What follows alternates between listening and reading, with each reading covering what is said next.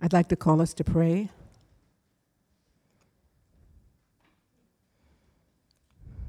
Eternal God,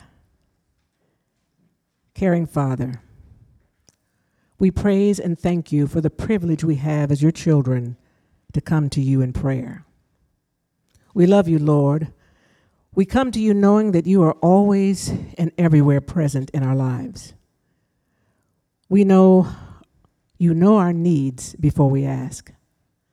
For the blessings we recognize and for those we fail to notice, hear our prayer of gratitude. Holy God, we, we know you hear our prayer to end this global pandemic, and we trust you will at the appointed time. Give us patience, Lord, and strength to adjust to what may be a new normal in the days ahead. Lord, we pray for the people of Afghanistan. We know that is not a normal, the horror and tragedy that is occurring around them in their homes. Lord, be with your people, protect them. Lord, we know it's not normal for the 7.2 earthquake that occurred in Haiti and has affected the surrounding areas. Lord, we pray for your people, for their strength, for their endurance, and for your intervention by your grace. Lord, as the schools open and our children and young people return in person to their classes, thank you for moving their anxiety and their fear. Grant them the joy of learning to master new skills and the safe fellowship with classmates. By your grace, we have the joy of welcoming back to our church family, our church fellowship, our university students. They'll be here in person. And as they return to continue their studies, help them to be discerning, to stay focused. Gracious God, keep them safe. Father, we are grateful for your, as you continue to provide for your congregation here at Christ the King.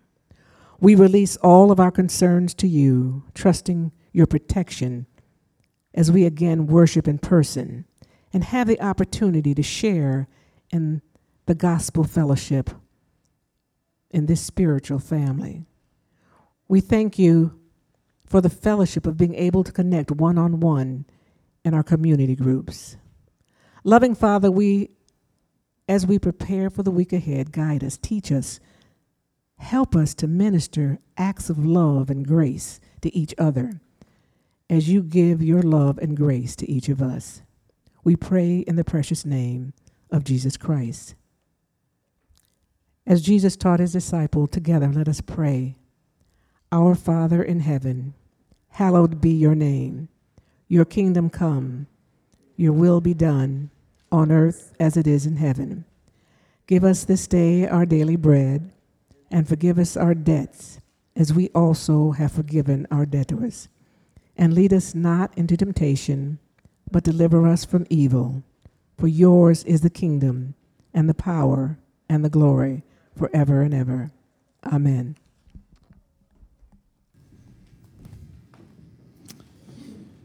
Well, today we're finishing up our study that's marked this whole summer through the book of First John. And I invite you, if you turn to that in your bulletin or look up on the screen behind me, it's our custom to uh, say these words out loud together, to hide God's word in our heart. And so if you will locate that, you ready? Three, two, one. If anyone sees his brother committing a sin not leading to death, he shall ask, and God will give him life to those who commit sins that do not lead to death. There is sin that leads to death. I do not say that one should pray for that. All wrongdoing is sin, but there is a sin that does not lead to death. We know that everyone who has been born of God does not keep on sinning, but he who is born of God protects him and the evil one does not touch him. We know that we are from God, and the whole world lies in the power of the evil one. And we know that the Son of God has come and has given us understanding, so that we may know him who is true, and we are in him who is true, in his Son, Jesus Christ. This is the true God and eternal life. Little children, keep yourselves from idols. This is the word of God. Thanks be to God. I don't know about you, I love going to the mailbox. Anybody else love the mailbox? I do. I really love going and checking the mail. And, you know, it's not very often that we actually get a real letter. Um, but I, I do love getting real letters written by people on paper with pens. And uh, I want you to imagine this week going to your mailbox and getting a letter from a good friend, a letter of encouragement, a letter that's filled with good news. And at the very end, right after they sign their name, it says, P.S., don't die. That's what this ending of this letter feels like to me. I mean, First John is just this incredible letter of encouragement. It's all about uh, who God is, that God is love, that perfect love casts out all fear. There's all these amazing promises of God in this. Uh, there's all these kind of tests to tell Am I really a believer? Can I, can I be assured of that?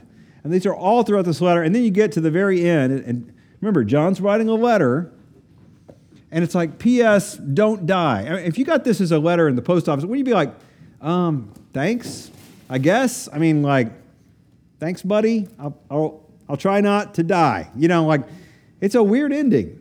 And yet, John uh, thinks that this is really super important.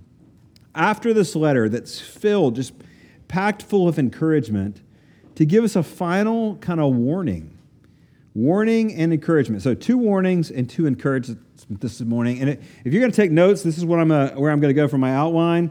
Uh, sin destroys, family matters, and you can trust Jesus. So let's look at this together. Sin destroys. Um, now, this passage is really confusing, and I just want to acknowledge that up front. I mean, when you're reading this along, you're like, wait, wait a second. There's a sin that leads to death, and a sin that doesn't lead to death, and we're supposed to pray for some of them, but I'm not saying pray for the other. Anybody else a little bit confused by this passage? it is a confusing passage.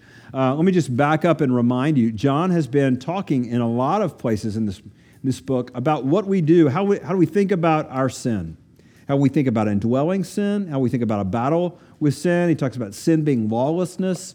He reminds us that we have an atoning sacrifice, Jesus Christ, the propitiation for our sins, not only ours, but for those of the whole world. He keeps pointing us to that. He keeps reminding us hey, if you're a Christian, you don't just keep going practicing sin, you actually learn to hate sin and you want to learn to obey Jesus. And so he's been talking about this, but now he turns his attention to what do you see? What do you do when you see another person caught in practicing uh, sinning? What do you do with that? And, and he's, he makes a distinction here about the sin that leads to death and the sin that doesn't lead to death. And every time I preach on something like this, I know the question that some of you, the more sensitive, particularly of you, will be like, oh no, is that me? You know, have I done this? Have I committed the sin that leads to death? So let me just kind of be really clear and unpack this very simply for y'all. Um, the Bible clearly teaches that all sin is dangerous. All sin is just deeply destructive, and it separates us from God. Uh, Romans reminds us the wages of sin is death. All sin deserves God's wrath. Uh, picture a flower in your garden. Susan and I, we love to grow flowers. We've gotten rid of all grass in our front yard, it's all garden. And so you've, you've done this before. You pick a flower and you can put that in a vase, and you know, we say we're keeping it alive, but the reality is that's not true. The moment you pick a flower, death is at work. Death has already started with that flower. You've removed it by severing the stem from its source of life. Now, you can give that to somebody you love. You can uh, put that in a bouquet. You'll smell it. It'll smell great for days, and it will look alive and it will smell alive, but it is dead. It's already dead. You know, um, sin also, like the flower, separates us from the source of life. In just a few uh, just next week, we're going to start a new fall series. We're going to look through Genesis 1 through 11. We'll study th- through that over the course of the whole fall. And in that study, we will cover Genesis chapters 2 and 3. And many of you are probably very familiar with this story uh, where Adam and Eve are in the garden and God commands them, you can eat of any of the trees, just not this one in the middle of the garden. And the serpent comes along. And remember God's promise if you eat of that, you will surely die. Man, you guys know your stuff. Satan comes into the garden. Nobody seems surprised it's a talking snake. We'll talk about that in a couple weeks. But Satan comes into the garden and he says, You're not going to die.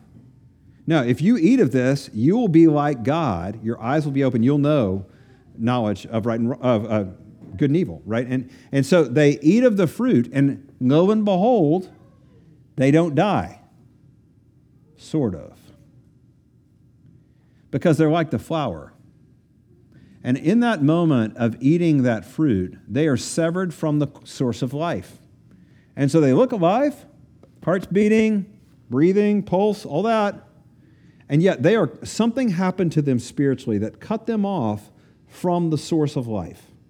So, look alive, smell alive, like the flower, but cut off, spiritually dead.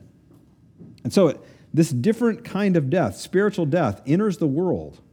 Right, separation from God. John has been teaching all sin is destructive, all sin is lawlessness. Um, but he's talking here about something more. He's saying there is a sin, all sin is destructive, all sin leads to death, but there is a sin right here, there's a sin that leads to death. Now, now any of you grow up a Catholic? It's from this passage that the Catholic Church begins to divide sin into two categories uh, mortal sins, those are the really bad ones, which will kill you, venial sins, not so bad, uh, will not kill you. But against that teaching, I mean, Jesus says some very striking things about sin.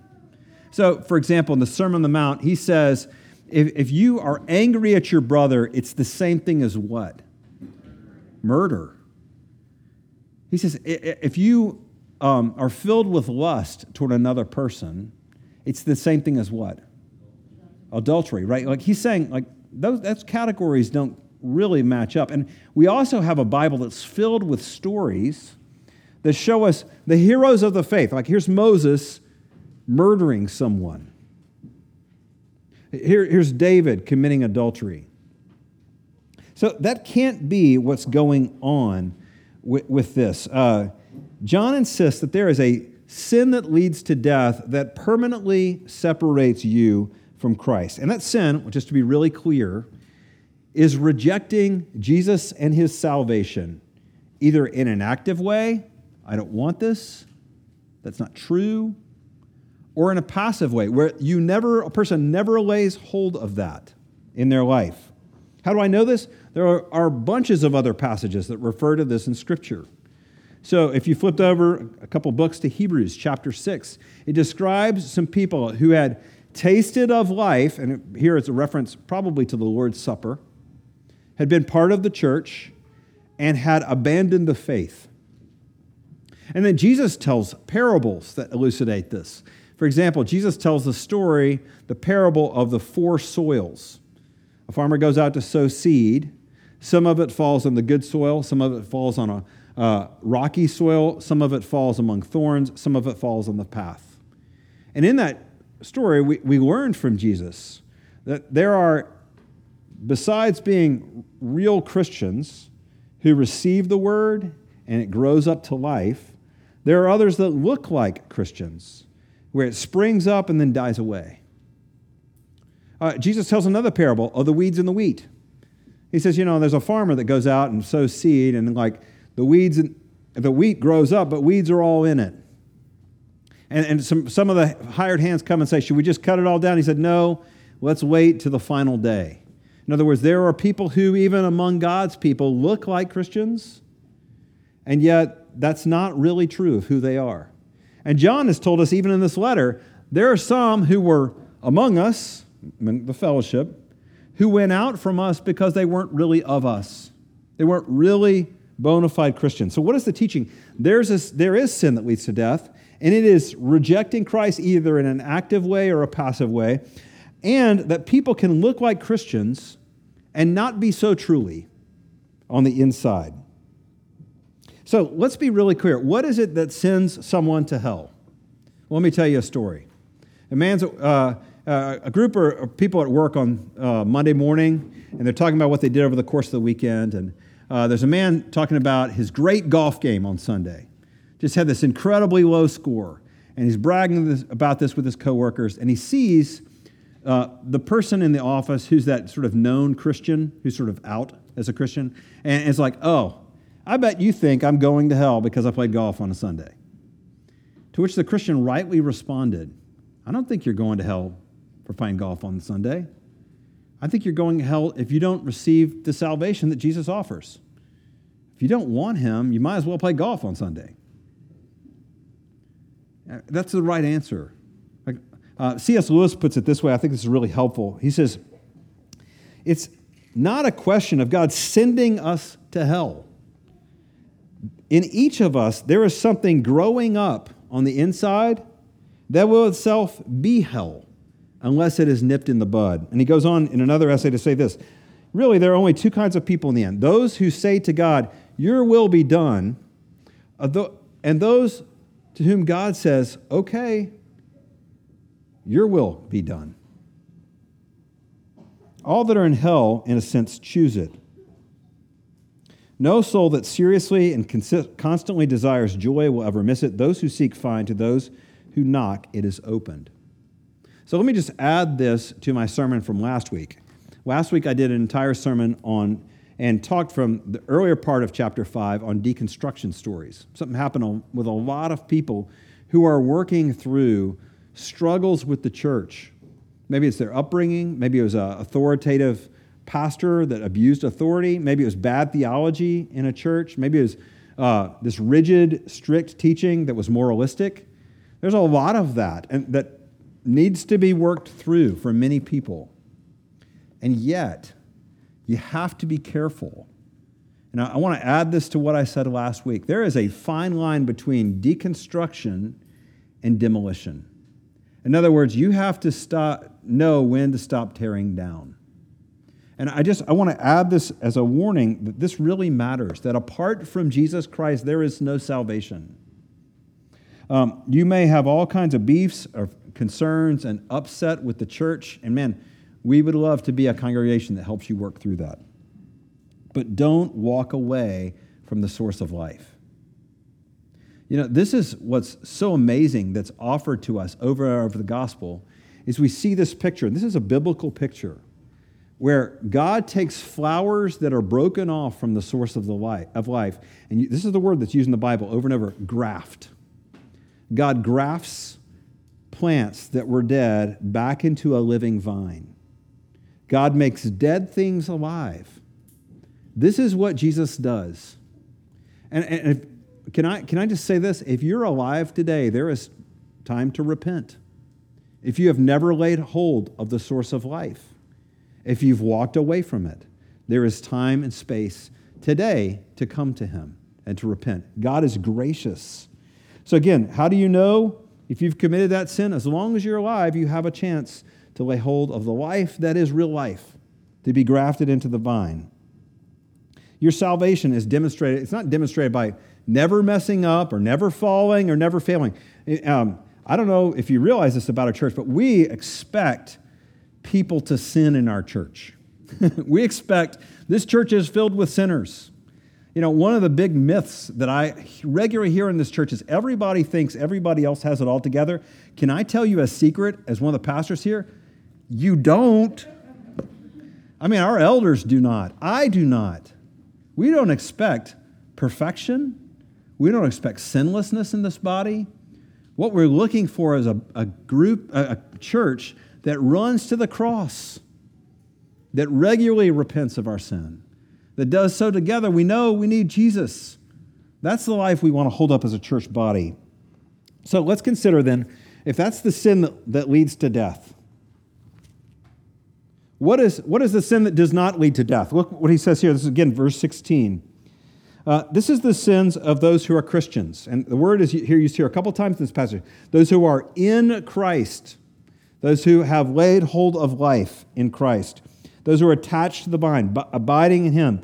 Um, here's the warning to that group. Here it's for verse 21. He says this Little children, use that phrase over and over again. Little children, children of God, remember this. Keep yourselves from idols. Now, what is an idol? It's obvious in ancient Near East what was an idol. In fact, God has a great passage in Isaiah 44. I love this passage because God says to his people, He says, he says Do you know this? Is there any God besides me?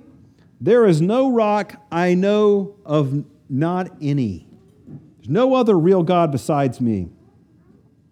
And, and then he goes on to sort of make fun of how foolish idolatry is. He says, you know, a person takes a piece of wood and they cut it in half, and with one half of it, they carve a little statue out of it, and with the other half, they cook dinner over it.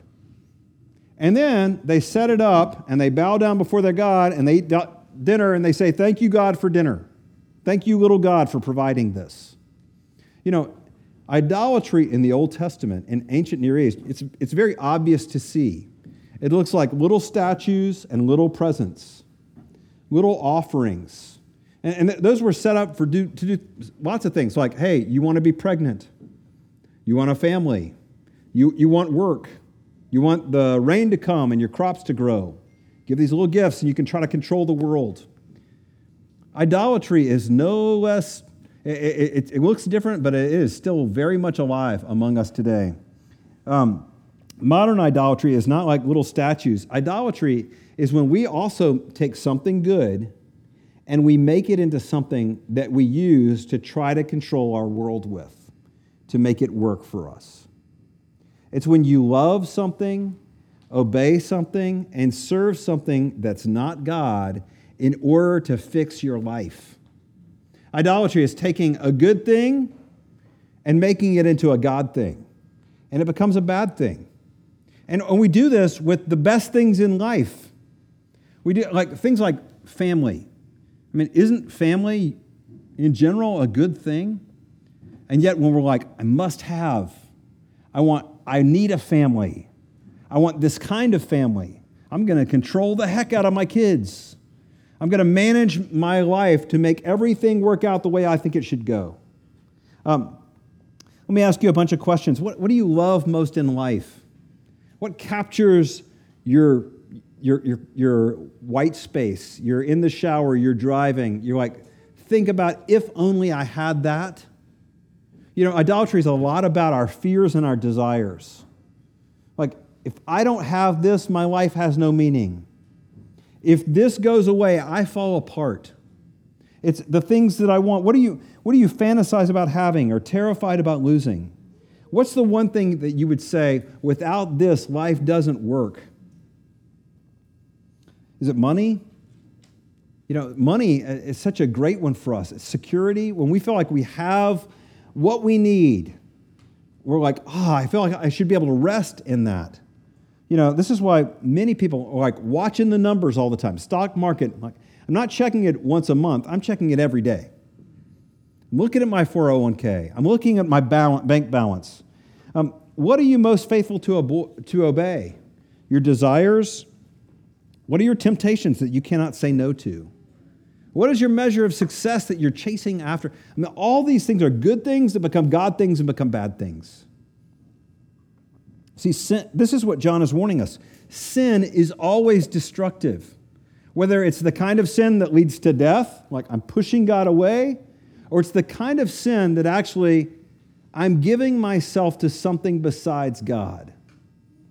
You know, and the Bible pictures Satan's work in two ways, two principal ways the lion and the prostitute. The lion who comes with great ferocity violence, and just kind of destroys. But also the prostitute who comes with enticement enticement to good things to become ultimate things and therefore become bad things. See, John is warning us sin is always destructive, even for a believer who isn't rejecting Jesus. Our idolatry is destroying us from the inside, it's robbing us. Let me ask you this um, What is your philosophy on roaches? I bet maybe you don't have one, but I have one. Here's my philosophy on roaches. Like when I see a roach, I don't just kill the roach, I immediately call the exterminator. Okay, a little bit maybe too fast. But I'm like, I'm like immediately call the exterminator because when you see one roach, it's not the roaches that you see that are the problem. It's all the other roaches that you don't see that are the problem. So I don't like roaches. I don't, I don't, I, I want to kill them all. I want to kill their moms and their dads and their brothers and their sisters and their kids and their grandkids. I have no mercy for roaches. Do y'all feel the same way? I mean, we, we need to get rid of these, right? And here's the problem, though idolatry is like roaches, it's an invasion in your life. And yet, here's what I'm afraid we do. You know, you're with a friend, you're with a family member. Uh, something happens where your idolatry is sort of revealed for what it is.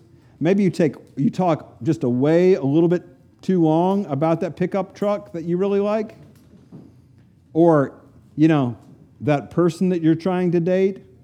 Like it, and what's happened is, oh, there's a roach that crawls out, and you're like, right? I killed it. I'm done. Because what do we not like? We don't want people to see our mess. But the reality is that the danger is all the ones you don't see, the invasion. And we're so slow with idolatry and sin in our lives to actually call the exterminator. We're like, can I just deal with what's seen? I don't want to deal with what's unseen. And what's crazy about that is we don't realize how destructive that is. Do you understand how, I, how destructive I, idolatry is in the life of a baptized Christian who loves Jesus? It robs you of joy. It just completely zaps your joy. I think it's one of the reasons that when we come in here on church church services on a Sunday, we sing songs, Hallelujah to our God. This is how we sing, Hallelujah to our God. Glory, hallelujah, hallelujah. Because we spent all of our week locating our joy in other things besides Jesus that don't give life. And it's just hard to like flip that switch and come in here and be like, yes, Jesus, He's the real source of life. Because we've spent the whole week worshiping everything else but Him. You know that idolatry robs you of assurance of salvation. One of the reasons that you're filled with doubts and fears, you're like, I don't really know, is that you're giving yourself to all kinds of things the rest of the week. And so you're like, I don't really know that God loves me. Because you're not living out of this deep relationship with Him, of deep satisfaction and finding your joy in Him. Idolatry robs us. Listen again to John, verse 18 we know that everyone's been born of God does not keep on sinning. Meaning, not that like we don't sin anymore, but we're not practicing this. Some of y'all are Ted Lasso fans. Season one, you know, one of the great scenes in Ted Lasso is when Ted Lasso, who's the, the soccer coach, chews out his star player, uh, Jamie, Jamie Tartt, for missing practice. And he goes into a speech that maybe you don't know. Is from 2002 from Allen Iverson. So Allen Iverson played for the Philadelphia 76ers and wouldn't show up for practice. And so he's like, goes on the press conference after, after he doesn't show up and his coach is mad at him and they're having this back and forth. And this is what Iverson said. This is a quote, okay? Uh, I mean, listen, we're talking about practice, not a game, not a game, not a game. We're talking about practice, not a game. Not the game I go out there and die for and play every game like it's my last. Not the game. We're talking about practice, man. I mean, how silly is that? We're talking about practice. I mean, I'm supposed to be there. I know. I'm supposed to lead by example. I know that. And I'm not shoving it aside like it don't mean anything. I know it's important. I do. I honestly do. But we're talking about practice, man. What are we talking about? Practice. We're talking about practice, man. We're talking about practice. We're talking about practice. We ain't just talking about the game. We're talking about practice, man. Now, Ted Lasso rips the whole thing. And I think the, the Apostle John would do the same thing with us. I think he'd say, like, it's about practice, man. It's about practice. I mean, we're not talking about a game, we're talking about practice. What are you practicing? Are you practicing your abiding in Jesus? Are you practicing idolatry? Little children, John would say. He does say, keep yourselves from idols. And then it's funny, John shifts from these two warnings about those, who deserve death and those who don't, and he shifts to two encouragements. So look at what he says here about how family matters. This is where it gets really interesting because John has a really unique prescription for the family of God when brothers and sisters are stuck in sin and are sinning. Uh, look, look, what he says here, and it, it, this sounds so boring, right? Look what he says pray for each other. Right? Like, really, John? That's like, like the Sunday school answer. Pray for each other? Pray for the one caught in sin. See, I think this is so profound. John puts, this is what, how one commentator puts it, he puts the responsibility for the spiritual health on the, of a church on the people in the church. See, verse 16 if anyone sees his brother committing a sin not leading to death, he will ask, and God will give him life. John clearly values prayer in a way that you and I don't often. You know, how do we pray in our church? Well, we'll pray to before a meal. Uh, we have lots of meetings. We pray at the beginning of a meeting. We'll pray at the end of a meeting. We'll pray sort of as a formality to get things going. But that's, that's not what's being pictured here. What's being pictured here is like a scuba tank for a diver, or like an astronaut suit for an astronaut. Like, this is life critical. This matters more than you can possibly imagine that the people of God take ownership of one another like a spiritual family. I remember several years ago, I was preaching at uh, Mount Pleasant Worship and Outreach Center, sister church down in Southeast Raleigh. We do a lot of things with, and they, they get up, and one of their songs of worship that Sunday morning, they're not looking at the front, they start turning around to each other and they sing this I pray for you, you pray for me, I love you, I need you to survive. I pray for you, you pray for me, I love you, I need you to survive. And they're like turning around and pointing at each other. It was incredibly powerful. I was like, man, I'm not sure we could sing that, sh- that song here in our church. I'm not sure we'd mean it like that. Such an ownership of one another, like, I need you to survive. That's incredible. Let me speak really briefly to the elephant in the room of this passage. You know, like John says, there's a sin leads to death. I'm not saying that one should pray for that. What does he mean by that? What does he mean? Mean we shouldn't pray for people who've abandoned the faith? Simply put, no. I mean, the Greek here is hard, and I'm not the greatest Greek scholar, okay? But I looked up all the commentaries on this. And what's being, what John is putting forth, he said, like, you pray for the sanctification of people who are already Christians. And he's putting a priority here on the church owning one another. He's not saying you can't pray for people who are apostate or people who aren't Christians yet, but he's saying the, the impetus, the weight he's putting this on this is like, I need you to survive that level of intensity. Like, we need this level of care for one another. It's not a command not to pray, it's a command to pray by, contra- by comparison. Um, this is a call for us to be the family of God. I want to ask this question How do we view our church? You know, in the South, we talk about church like an event, right? What are you doing after church today? That's an activity. The Bible holds something very different. The church is the people of God. Uh, or we talk about hey, can I meet you at the church? No, the church is not a building, it is a people. right? We, this is what the Bible affirms over and over again. But here's my question How do we view our people? How do we view one another? I mean, are we just colleagues? Are we teammates? Here's my fear Are we just a club? Like there's a club right here, there's a club over there? Or, or is it really like family? I was speaking to somebody before the service today, and they shared with me about how their family was taken care of helping them, providing for them, caring for them in a very, very practical way. And I was like, man, I wish we were like that as a church.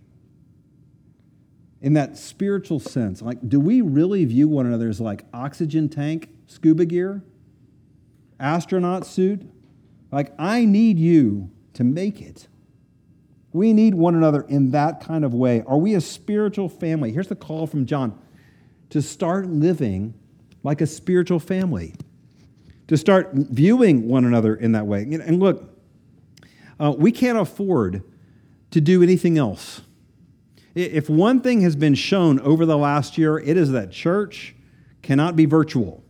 It just doesn't work. Because church is not a show, and it's not an activity, and it's not an event. It's one anothering. And we need this badly. And I know that for some of you, this is stirring up a lot. Because you're like, I don't have that. And I certainly don't feel like this is that. So, can I ask you, if you're feeling stirred up in that way, to do two things? First is to pray. I mean, that's what this passage is all about. John's calling us to pray. Would you pray that our church would be a spiritual family? And that just, just doesn't happen. And if I can be really candid as your pastor, it hasn't happened in the 10 years I've been here where we're really there.